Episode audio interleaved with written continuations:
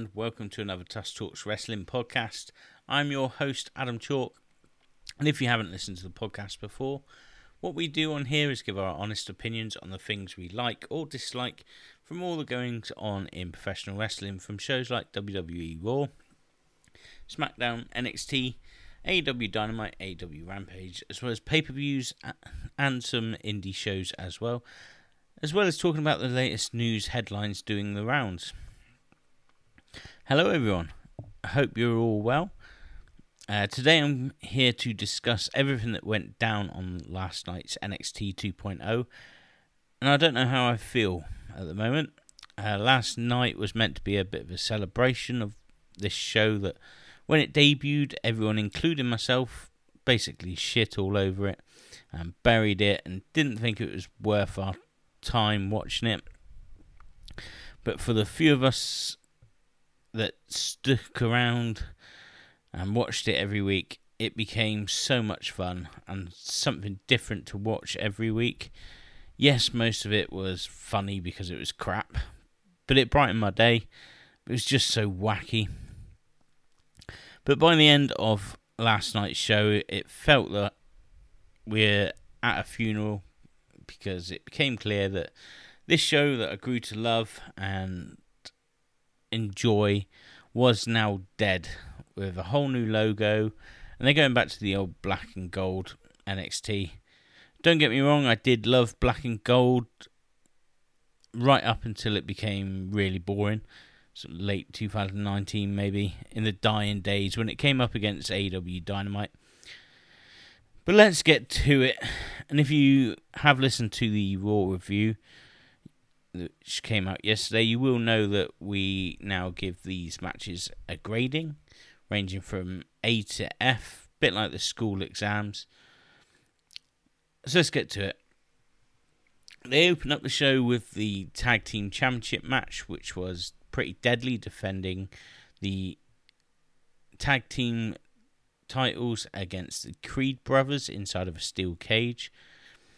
Pretty deadly, keep trying to escape the cage early on, but the Creed brothers launch them around the cage. Uh, Kit Wilson hit a code breaker after sort of springing off Elton Prince's back, who was on the turnbuckle. That was quite cool. Uh, Brutus drives Elton Prince into the cage with a power bomb. Julius then does this mad reverse Spanish fly thing, which was awesome as they go into a break. After the break, pretty deadly fight with Julius on, on the top of the cage. They deliver a double suplex off the top.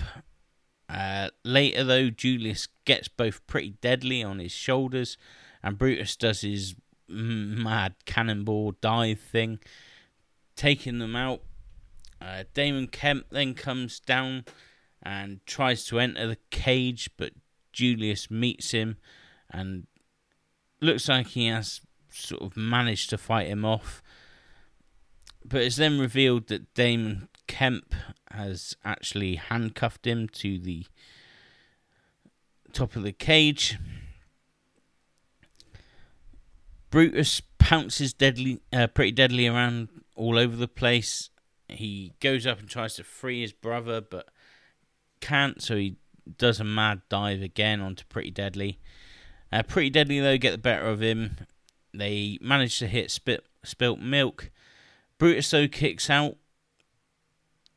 Uh, they then batter Brutus and hit another Spilt Milk to win the match.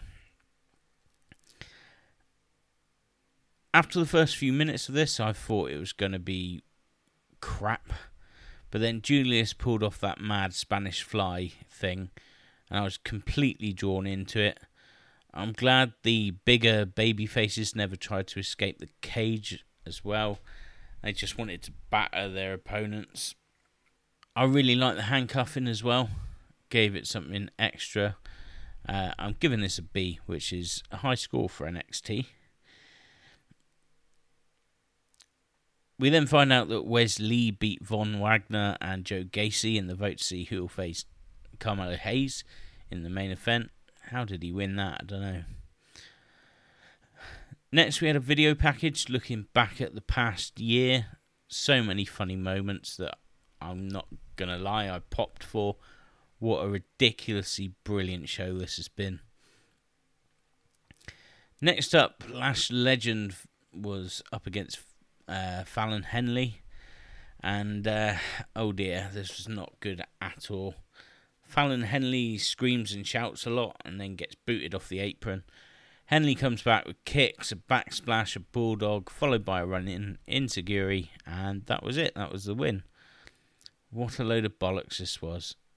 And it gets my first F since I started grading, by the way. Um, Lash Legend just does not seem to get any better. Fallon Henley's really off putting and a bit of a dork. There's probably something there with both of them, but it's way off. One of Aoife Feroz or Leon tells the locker room leader Sanga that she is out for nine months. Von Wagner comes in and we have the most awkward stare down ever. Uh, Briggs and Jensen come across toxic attraction backstage, literally in the case of Brooks Jensen. Toxic attraction then cut a promo in the ring and try convincing us that they are the biggest stars in NXT, and they've raised the uh, Jacy Jayne and Gigi Dolan, Gigi Dolan have raised the prestige of the NXT Tag Team Championships. Liar! Alba Fire turns up. Uh, she talks a load of bollocks about Scotland, and then beats up Toxic Attraction with a baseball bat. I'm finding it very, very hard to care about any of this. Wendy Chu gets her interview interrupted by Lash Legend, and I don't know which one of these women I hate more, if I'm honest.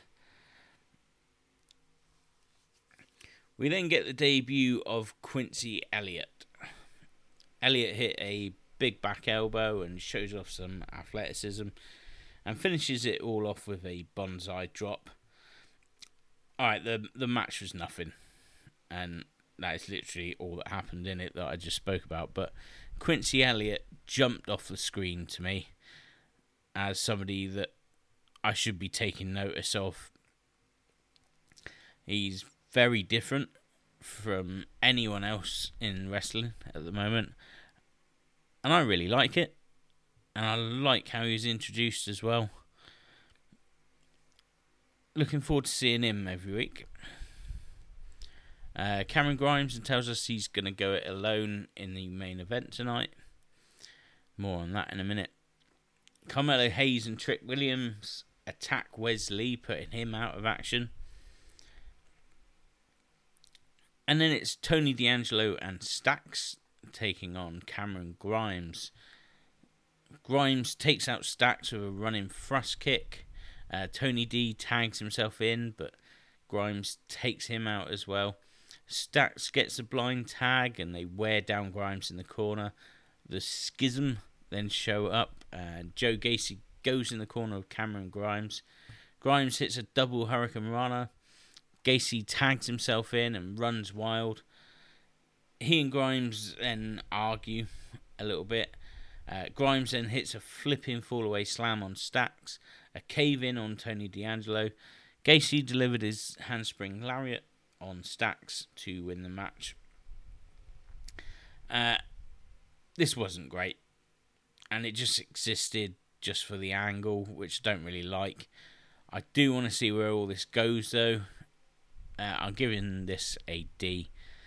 After the match, the Dyad attacked Grimes for not hugging Gacy or something. JD McDonagh has another creepy ass video. I just hate this crap. Bron Breakker has a sit down interview with Vic Joseph about the year that he's had. A great year, I would say.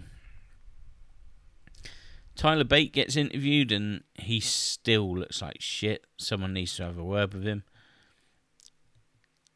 Nikkita Lyons and Zoey Starks versus Kiana James and Ariana Grace was next. Uh, Stark controls both heels early on, so Kiana James gets pissed off. So she goes to get her handbag or some bollocks as they go to a break. Lyons hits a clothesline and a big boot. Starks hits a half and half suplex to Grace, and it all ends when Zoey Stark hits a finisher and Nikkita Lyons does a spready pin thing for the win. This was again not very good at all. Uh, I do like Zoey Stark a lot, but nothing else in this match, if I'm honest. Grace and James are nowhere near ready being on TV. Uh, Nikkita Lyons, for me, is still way too green. I'm going to give this a D as well. Edris Enofe and Malik Blade then get caught bad mouthing Joe Gacy by the Dyad. So they brawl in the car park. Grayson Waller walks in as the top four gets announced for the Superstar of the Year vote. They are Toxic Attraction, Carmelo Hayes, Nikkita Lyons, and last of all, Grayson Waller thinks it's him. But it's not, it is Bron Breakker. Waller flips out and just, he's fantastic again here. Javier Bernal then took on Hank Williams as security guard. Bernal pisses Hank off early, so he just beals him across the ring. Uh, Bernal throws some kicks to the leg and locks in the sleeper. Hank comes back, hits a Lou Thesz press, splashes in the corner, and he wins after a running crossbody thing, bit like the old Bray Wyatt crossbody that he used to do. Uh, a load of rubbish once again. Didn't like this, so giving it an E. I can't give it an F just because the fans that were there seemed to love it and they loved Hank, so E it is. Bron Breakker then wins Superstar of the Year. Yeah, fair enough. Carmelo Hayes then goes out for his match in the main event, but of course Wes Lee isn't able to compete. But huge surprise as star of the Bloodline now on SmackDown, Solo Sikoa is back in NXT, and he says that he's got next. So we get Solo Sikoa versus Carmelo Hayes for the North American Championship. Uh, Solo clears the ring as they go to a break. We come back and Solo is still in control.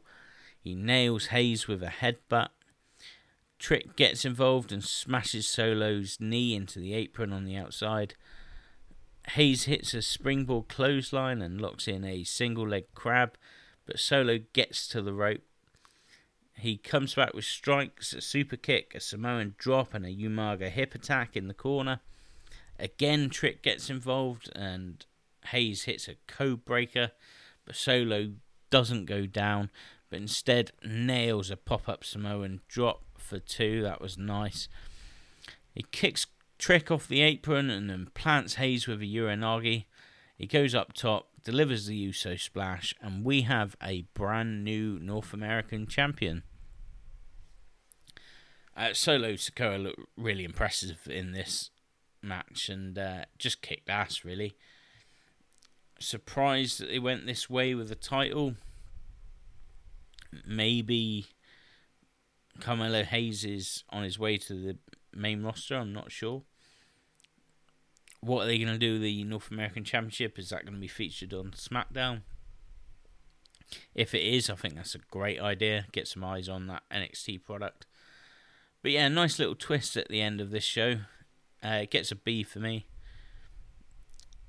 We then though get this graphic, which means we are going back to black and gold, and the glorious NX 2.0 era is dead. It will be interesting to see what happens in the next few weeks, and it's going to be fun actually watching all these weird and wacky characters transitioning into this black and gold. We'll see how it goes. I've enjoyed this 12 months, well, most of it anyway. There's a few weeks where I just gave up on it, but uh, yeah, enjoyed it. Hope you enjoyed it. I would love to hear what you thought of this show or the, the past 12 months of this show or any other wrestling that you may have watched. And you can do that by getting in touch on Twitter. I am at Adam Chalk 8 on there. Or go to the Tusk Talks Wrestling Facebook page. While you're at it, please subscribe, comment, and leave a review to the podcast on iTunes, Spotify, or wherever you get your podcasts from. Look out for more podcasts dropping in your feeds over the next week. I will be back to review AEW Dynamite tomorrow and so much more. But until then, I have been Adam Chalk. Thank you for listening, and I will see you next time.